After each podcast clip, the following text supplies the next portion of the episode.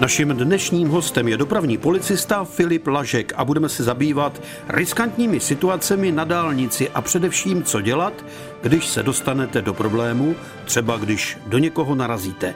Jednou z nejčastějších příčin bude určitě to, že ten řidič nedodrží bezpečnostní vzdálenost za před sebou jedoucím vozidlem, což vyplývá i z toho samotného charakteru provedení té dálnice, protože ta jízda například v tom městském provozu vás nutí neustále sledovat a být bdělý protože tam řešíte strašně moc dopravních situací. Při provozu na těch dálnicích ta jízda časem se stává stereotypní a monotonní. Vy ztratíte eh, tu rychlost té reakce prvotní, která by tam nastala ve chvíli, kdy tam vznikne nějaká nestandardní situace v tom silničním provozu. Každá vteřina vlastně eh, ztráty eh, nějaké té reakční doby je v návaznosti na rychlost toho vašeho vozidla, která se pohybuje třeba 130 km v hodině, vy dokážete s tím vozidlem během té vteřiny ujet až 40 metrů, takže v případě, že by reakční doba se nějakým způsobem prodlužovala, tak eh, by to mělo asi pro vás potom závažný následek. To znamená, že můj odstup na dálnici oproti jinému vozidlu by měl být asi kolik?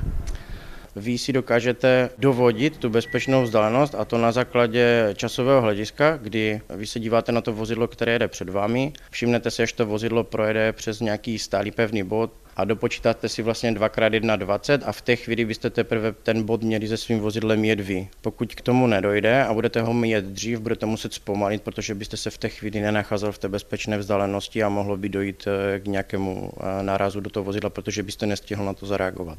Myslím si, že to je dobrá pomoc pro toho řidiče, aby dokázal nějakým způsobem dovodit tu vzdálenost a to na jakémkoliv druhu komunikace. Nemusí se jednat o dálnici, ale může to být i třeba silnice pro motorové vozidla, po případě i místní komunikace. Co takzvaní lepiči?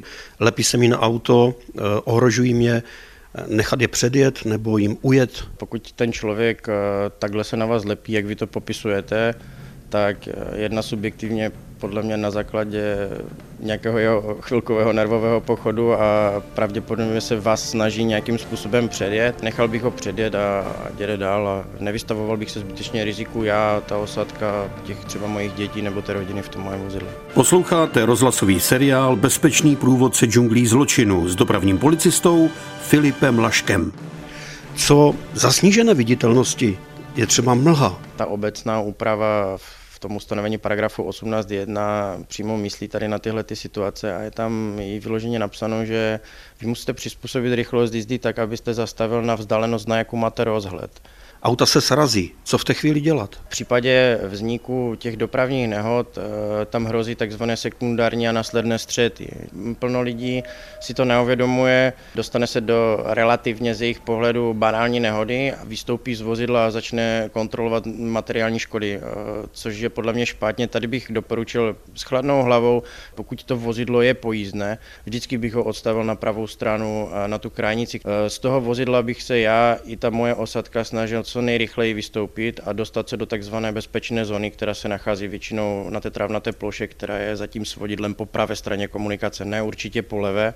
To je jedno z nejnebezpečnějších míst na té dálnici, ale snažil bych se dostat prostě do toho bezpečného prostoru. A tady bych prováděl další ty úkony, které jsou nezbytné k tomu, jak po té dopravní nehodě postupovat. Jeden vyvolal na místo vlastně toho operační středisko té policie, kdy je strašně důležité to, abyste mu přesně lokalizovali to místo té dopravní nehody, aby on dokázal v té chvíli využít maximálně ty prostředky, které on má k dispozici a e, začal upozorňovat už dopředu i před příjezdem toho integrovaného záchranného systému ty přijíždějící vozidla z toho směru na to, že tam ta nějaká nehoda vznikla. On může na ty proměnné tabule už třeba dva kilometry před tou nehodou signalizovat těm přijíždějícím řidičům, že se tam něco děje, může jim tam snížit rychlost jízdy na dálku a podobně. Dále je důležité abyste dokázal popsat, kde se ta nehoda stala. Tam je co 500 metrů umístěný kilometrovník. To je taky důležité, abyste uvedli směr vaší jízdy. Po případě ještě můžete využít aplikaci Záchranka. Pokud ji využíváte, tak vy, i když už voláte, jako kdybyste aplikace Záchranka eh, a kontaktujete to operační středisko, tak on už automaticky ví podle GPS těch vašich souřadnic, kde se nacházíte. Po případě využít SOS hlásky, kdy ten směr, ten nejbližší SOS hlásky je umístěný eh, šípkou vlastně vedle toho kilometrovníku, buď dopředu nebo dozadu, abyste věděl, kterým směrem se máte vydat. Bezpečný průvodce džunglí zločinu. Každý pátek po 15. hodině a každý čtvrtek v 18 hodin a 45 minut na vlnách Českého rozhlasu Ostrava.